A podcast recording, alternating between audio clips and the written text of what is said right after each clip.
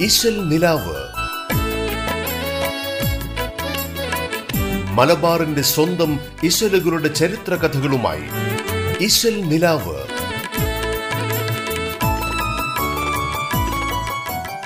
നമസ്കാരം. റേഡിയോ കേരളയുടെ എല്ലാ പ്രിയപ്പെട്ട ശ്രോതാക്കളെയും ഇന്നത്തെ ഇഷൽ നിലാവിലേക്ക് വളരെ സ്നേഹത്തോടെ സ്വാഗതം ചെയ്യുന്നു.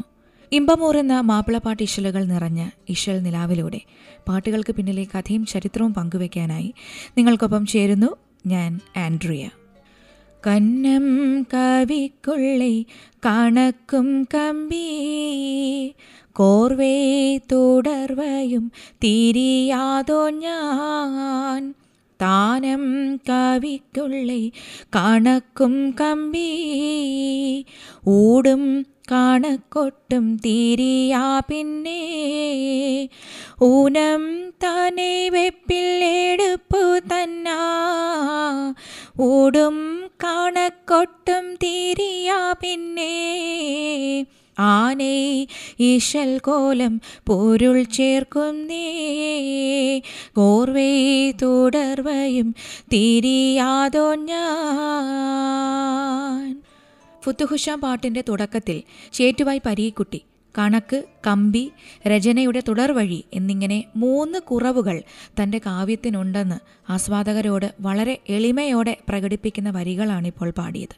അതിൽ നിന്നും ഒരു മാപ്പിള കാവ്യത്തിന് വേണ്ട ബാക്കി എല്ലാ വൃത്ത ഗുണങ്ങളും ഈ കാവ്യത്തിലുണ്ട് എന്നാണ് മനസ്സിലാക്കേണ്ടത്. കണക്ക് കമ്പി കഴുത്ത് എന്നിവ. രചനയുമായി ബന്ധപ്പെട്ടതാണെങ്കിൽ വെപ്പ് എടുപ്പ് നിപ്പ് ബിലാണ്ട് എന്നിവ ഗാനസംബന്ധിയാണ്. അങ്ങനെയാണെങ്കിൽ കഴുത്തും കമ്പിയും കണക്കും രചനാത്മക ഘടകങ്ങളും വെപ്പും എടുപ്പുമൊക്കെ നാദാത്മക ഘടകങ്ങളുമാണെന്ന് പറയാം. എന്നാൽ മോയിൻകുട്ടി വൈദ്യർ ഈ നാദാത്മക ഘടകങ്ങളെ തന്റെ കാവ്യങ്ങളിൽ തള്ളിപ്പറയുന്നുമുണ്ട്. നാല് വസ്തുതകളാണ് വൈദ്യർ മുന്നോട്ട് വയ്ക്കുന്നത്. മുതനൂൽ ചിറ്റെളുത്ത് കമ്പി കണക്ക്. ഇതാണ് ആ നാലെണ്ണം. പിന്നീട് പുലിക്കോട്ടിൽ ഹൈദർ മാപ്പിളപ്പാട്ടുകളുടെ രചനാശില്പത്തിന്റെയും ഗാനവഴക്കത്തിന്റെയും വ്യത്യാസങ്ങൾ എന്താണെന്ന് തന്റെ പല രചനകളിലൂടെ പരാമർശിക്കുന്നുണ്ട്. ആ വരികൾ ഇങ്ങനെയാണ്. ഒട്ടുമേ കമ്പി കഴുത്തു കണക്കും കെട്ടിയ പാട്ടിൽ കണ്ടില്ല. ഉച്ചമതുക്ക് മിടയ്ക്കോ പരക്കെ കൊച്ചു മുഴച്ചിട്ടുണ്ടെല്ലാം. വിട്ടിടை നിപ്പ് എടുപ്പ് കൊനിപ്പും ചിറ്റെളുത്തൊറ്റ തുണ്ടില്ല. മൊട്ടുമേ കമ്പി കണക്കും കഴുത്തും കെട്ടിയ പാട്ടിൽ കണ്ടില്ല. പുലിക്കോട്ടിൽ ഹൈദറിന്റെ കാലഘട്ടത്തിൽ വന്ന പരിഷ്കാരമാല എന്ന കാവ്യത്തിൽ കമ്പിയും കഴുത്തും കണക്കുമൊന്നും പാലിച്ചിട്ടില്ലെന്നും വാക്കുകൾക്കിടയിൽ കൊച്ച് അതായത് നിസ്വരം പ്രകടമാകുന്നുണ്ട് എന്നുമാണ് ഈ വരികളിലൂടെ കവി എഴുതിയിരിക്കുന്നത്. മാത്രമല്ല ഇടനിപ്പ് എടുപ്പ് കുനിപ്പ് ചിറ്റെളുത്ത് എന്നിവ തീരെ ആ കാവ്യത്തിൽ കാണുന്നില്ലെന്നും കവി കുറ്റപ്പെടുത്തുന്നുണ്ട്. അപ്പോൾ തന്നെ അയ്മുമൊല്ലാക്ക എഴുതിയ ഒരു കത്തുപാട്ടിന്റെ രചനയുടെ ശില്പഗുണത്തെ പ്രശംസിച്ചുകൊണ്ടും പുലിക്കോട്ടിൽ ഹൈദർ എഴുതിയിട്ടുണ്ട്. ആ വരികൾ ഇങ്ങനെയാണ്. നല്ലേയ കവിക്കൊണ്ട് കണക്കും കമ്പിയും കഴുത്തും നാമം ക്രിയയും വെപ്പ് എടുപ്പും പ്രാസം ശരിയായി നാളർത്താൽ ഇന്നേവർക്കും തോന്നിടും സന്തോഷം. നല്ലേയ കവിക്കൊണ്ട് കണക്കും കമ്പിയും കഴുത്തും നാമം ക്രിയയും വെപ്പ് എടുപ്പും പ്രാസം ശരിയായി നാലർത്താൽ ഇന്നേവർക്കും തോന്നിടും സന്തോഷം. ഇരുപതാം നൂറ്റാണ്ടിന്റെ തുടക്കത്തോടെ മാപ്പിള സമൂഹത്തിനകത്ത് വളർന്നു വന്ന ആശയ സംഘർഷങ്ങളുടെ ഒരു പ്രതിഫലനം കൂടിയാണ് പുലിക്കോട്ടിൽ ഹൈദറിന്റെ ഇത്തരം പരാമർശങ്ങളിൽ നമുക്ക് കാണാൻ കഴിയുന്നത്. ഇതിൽ നിന്നൊക്കെ നമുക്ക് വ്യക്തമാകുന്നൊരു കാര്യം പാട്ടുരചനയിൽ വേണ്ടാത്തത് ഏതാണ് വേണ്ടത് ഏതാണ് എന്ന് ഇപ്പോൾ പറഞ്ഞ ഈ കവികൾ. അവരവരുടെ ഒരു രീതി അനുസരിച്ച് തങ്ങളുടെ കാവ്യരചനയിൽ പ്രയോഗിച്ചത് മാപ്പിള സാഹിത്യ പാരമ്പര്യത്തിന്റെ ഒരു ചുറ്റുവട്ടത്തിൽ നിന്ന് തന്നെയാണ് എന്നുള്ളതാണ്. ഇഷൽ നിലാവിലൂടെ ഇന്ന് ആദ്യം ഒരു ഭക്തിഗാനം കേൾക്കാം.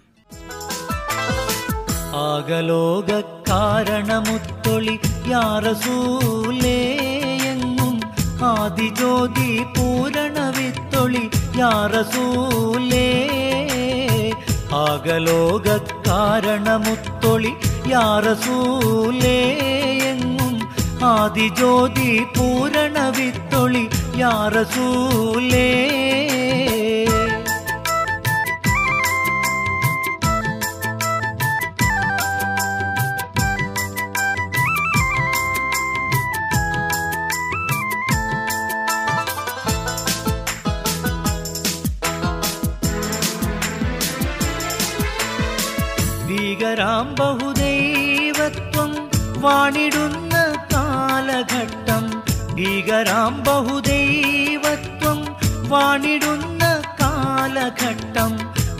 വീര്യമുള്ള മനുഷ്യത്വം വേററുത്ത സമയത്തിൽ എത്തി മരുഭൂമി മക്ക നാട്ടിൽ ഹാഷീം കുറേശി വീട്ടിൽ.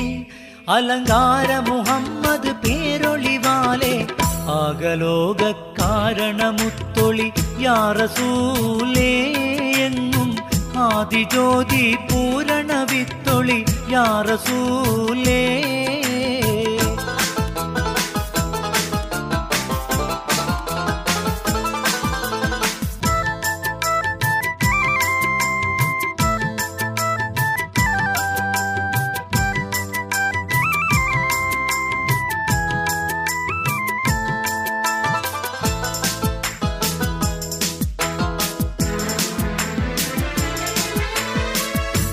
അന്ധത എന്നാഹങ്കാരം അക്രമവും വ്യഭിചാരം.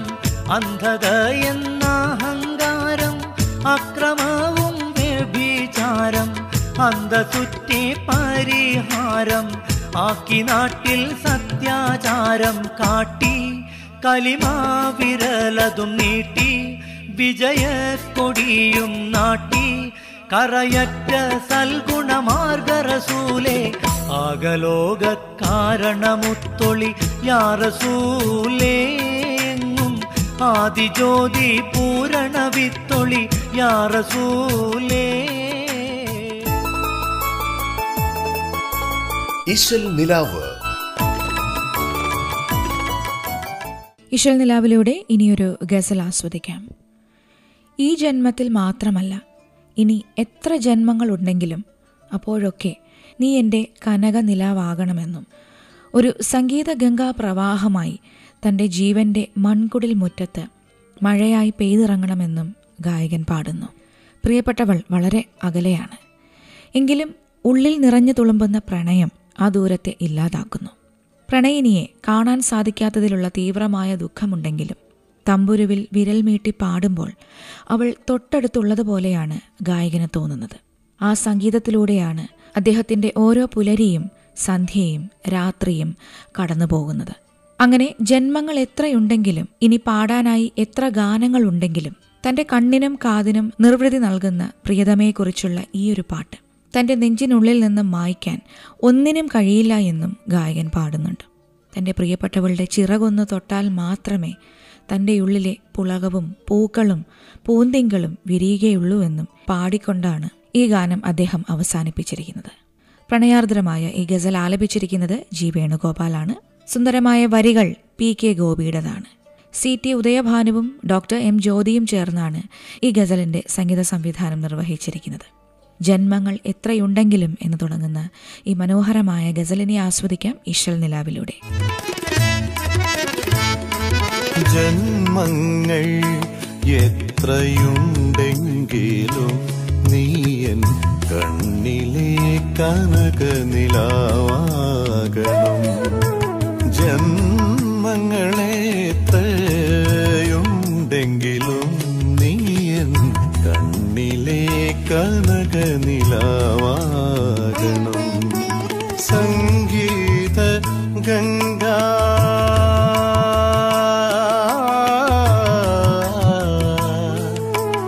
സംഗീത ഗംഗാ. സംഗീത ഗംഗാ. സംഗീത ഗംഗാ പ്രവാഹമായി ജീവന്റെ മൺകുടിൽ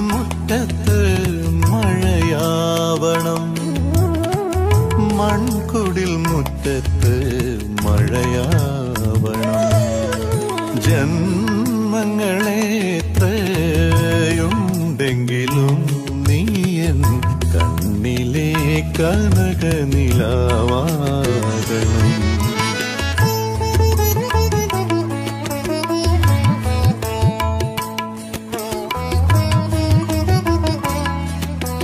സഗമപദ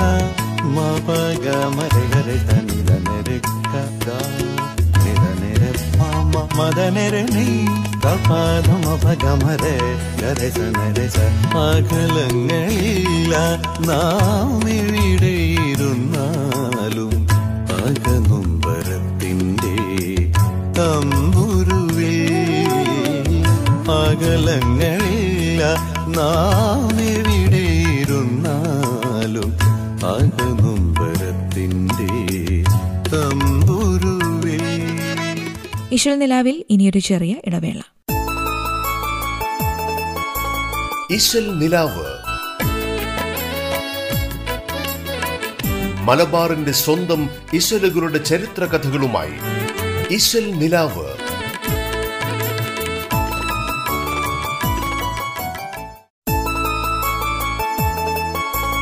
ഇശൽ നിലാവ്. മലബാറിന്റെ സ്വന്തം ഇശലുകളുടെ ചരിത്ര കഥകളുമായി ഇശൽ നിലാവ്.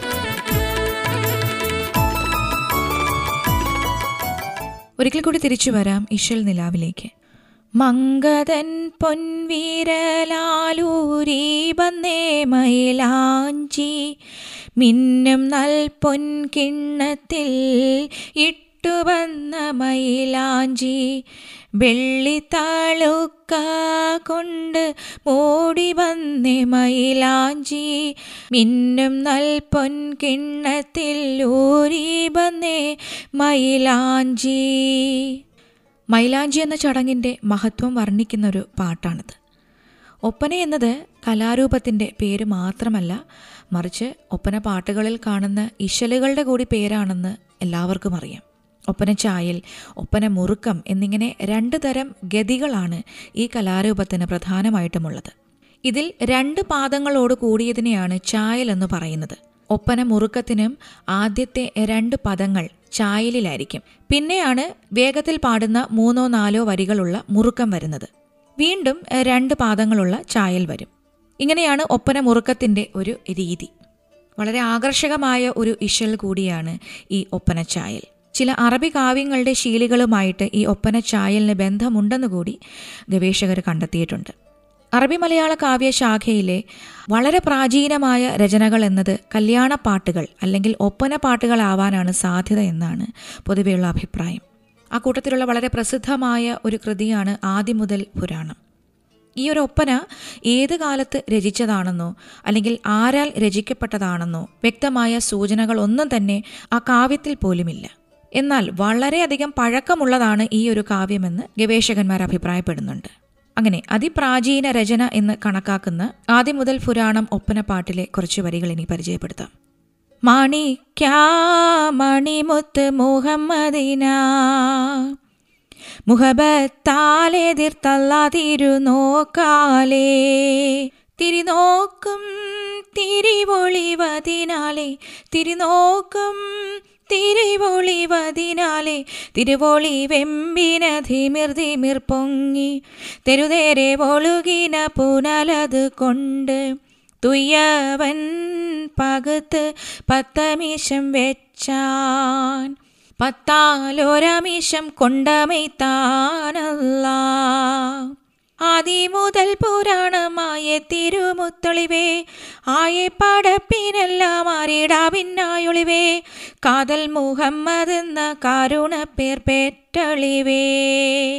കാലം പശമ്മയിൽ പണ്ടല്ല പടച്ചു വച്ച് ചോതി മികവ് പെറ്റേ മാണിക്യത്തിൽ വെച്ചുളിവേ. ചൊൽവാനെഴുപത് നൂറായിരത്താണ്ടതിനകത്ത് ബോധം മികവ് പെറ്റ പാടും കലിമാ ചൊല്ലി. പോറ്റും പുരാണ വാർത്തി പാർത്തി നീരാമണിക്കത്തിൽ ഇങ്ങനെ പോകുന്നു ആദ്യം മുതൽ പുരാണം എന്ന ഒപ്പന പാട്ടിലെ വരികൾ. ഒപ്പന പാട്ടുകളിൽ വരുന്ന വിഷയം എന്നത്. വിവാഹവും അതുമായിട്ട് ബന്ധപ്പെട്ട കാര്യങ്ങളുമൊക്കെ ആയിരിക്കുമെന്നാണ് പൊതുവെയുള്ള ധാരണ. എന്നാൽ പല രചനകളിലും ഇശലുകളായി ഒപ്പന ചായലും ഒപ്പന മുറുക്കവും കാണാമെന്നല്ലാതെ വിവാഹവുമായിട്ട് ബന്ധപ്പെട്ട കാര്യങ്ങൾ വിശദമായിട്ട് വർണിക്കപ്പെട്ട് കാണുന്നില്ല. ഇപ്പോൾ പാടിയ ആദ്യം മുതൽ പുരാണം തന്നെയാണ് അതിനായിട്ടുള്ള ഏറ്റവും നല്ല ഉദാഹരണം. ആത്മാക്കളിൽ ആദ്യത്തെ സൃഷ്ടിയായി മുഹമ്മദ് നബിയെ അള്ളാഹു തന്റെ നൂറിനാൽ പടച്ച കഥയിൽ നിന്നാണ് ഈ പാട്ട് തുടങ്ങുന്നത്. പിന്നീട് നബിയുടെ ജനനവും കുഞ്ഞു മുഹമ്മദിനെ നോക്കി വളർത്തിയതുമുള്ള കാര്യങ്ങൾ ഒരു പാട്ടായിട്ട് കെട്ടിയിരിക്കുന്നു. നബിയുടെ മാതാപിതാക്കൾ തമ്മിൽ നടന്ന വിവാഹം വിശദമായിട്ട് കൈകാര്യം ചെയ്യാനുള്ള മനോഹരമായ ഒരു അവസരമുണ്ടായിട്ടും കവി അത് രണ്ട് മൂന്ന് വരികളിലായിട്ട് ആ കഥയെ ചുരുക്കി പറയുക മാത്രമാണ് ചെയ്തിരിക്കുന്നത്. ഇതിന്റെ അർത്ഥം ഒപ്പന പാട്ടുകൾ എന്നത് വിവാഹ വർണനകളാകണമെന്ന് നിബന്ധന പണ്ടുണ്ടായിരുന്നില്ല എന്നത് തന്നെയാണ്. ഇതുപോലെ തന്നെ മാട്ടുമൽ കുഞ്ഞിക്കോയ എന്ന കവി എഴുതിയ തഷ്രീഫ് ഒപ്പന നോക്കിയാൽ അതിലും നബിയെ പ്രസവിച്ച കാര്യമാണ് പ്രധാനമായിട്ടും പറഞ്ഞിരിക്കുന്നത്. അവിടെയും വിവാഹം ഒരു വിഷയമാകുന്നേയില്ല. ഇനി വിവാഹം വിഷയമായ രചനകളിൽ തന്നെ കവികളുടെ മനസ്സ് പോയിരിക്കുന്നത് നബിയുടെ വിവാഹങ്ങളിലേക്കാണ്. അതൊരു പക്ഷേ നൂറ്റാണ്ടുകൾക്ക് മുമ്പ് മദീനയിൽ വെച്ച് സംഭവിച്ച നബിയുടെ വിവാഹങ്ങളാകാം. അല്ലെങ്കിൽ സ്വർഗലോകത്ത് വെച്ച് നടന്ന തൃക്കല്യാണമാവാം. ഇത്തരത്തിൽ അഹദിയ ഒപ്പന ആയിഷ ബീവി കല്യാണപ്പാട്ട് ആദിമുനഹദാന ഒപ്പന ആലത്തിൽ മൂലംബക ഒപ്പന ഒപ്പന ബദർമാല കല്യാണ സംഗീതം കച്ചോടപ്പാട്ട് ചന്ദിരസുന്ദരി കല്യാണമാല താലിപ്പാട്ട് നൂറാറ്റൽ ഒപ്പന നൂറൊളിവൊപ്പന മംഗല സബാലങ്കാരമാല മംഗള ഒപ്പന പാട്ടുകൾ മൂലപുരാണം രാജമംഗലം വഫാത്തുൻ നബി ഒപ്പന വാജിബാത്തുൽ മോമീൻ ഒപ്പന വിവാഹാലങ്കാര കീർത്തനം സൗഭാഗ്യസുന്ദരിമാല തുടങ്ങിയവയൊക്കെ നബിയുടെയോ അല്ലെങ്കിൽ നബിയുടെ കുടുംബത്തിൽപ്പെട്ട വ്യക്തികളുടെയോ വിവാഹവുമായിട്ട് ബന്ധപ്പെട്ട് വന്ന ഒപ്പന കാവ്യങ്ങളാണ്. ഇശ്വൽ നിലാവിലൂടെ ഇനി സുജാത ആലപിച്ച് പുന്നാര മെഹമൂദിനെന്ന മനോഹരമായ ഒപ്പന പാട്ട് കേൾക്കാം.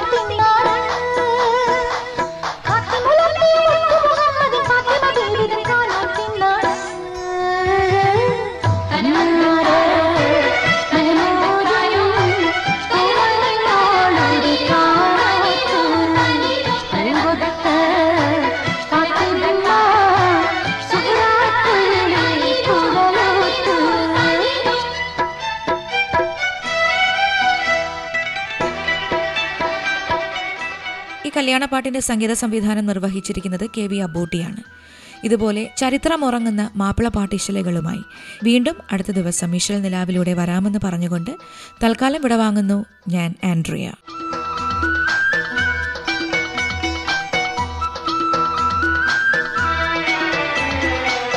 ഖദീജ ഈ ഫാത്തിമ കരിപുളിതങ്ങൾ വന്നയാകും രാവാണ്. வாசைய பூந்தவினாடு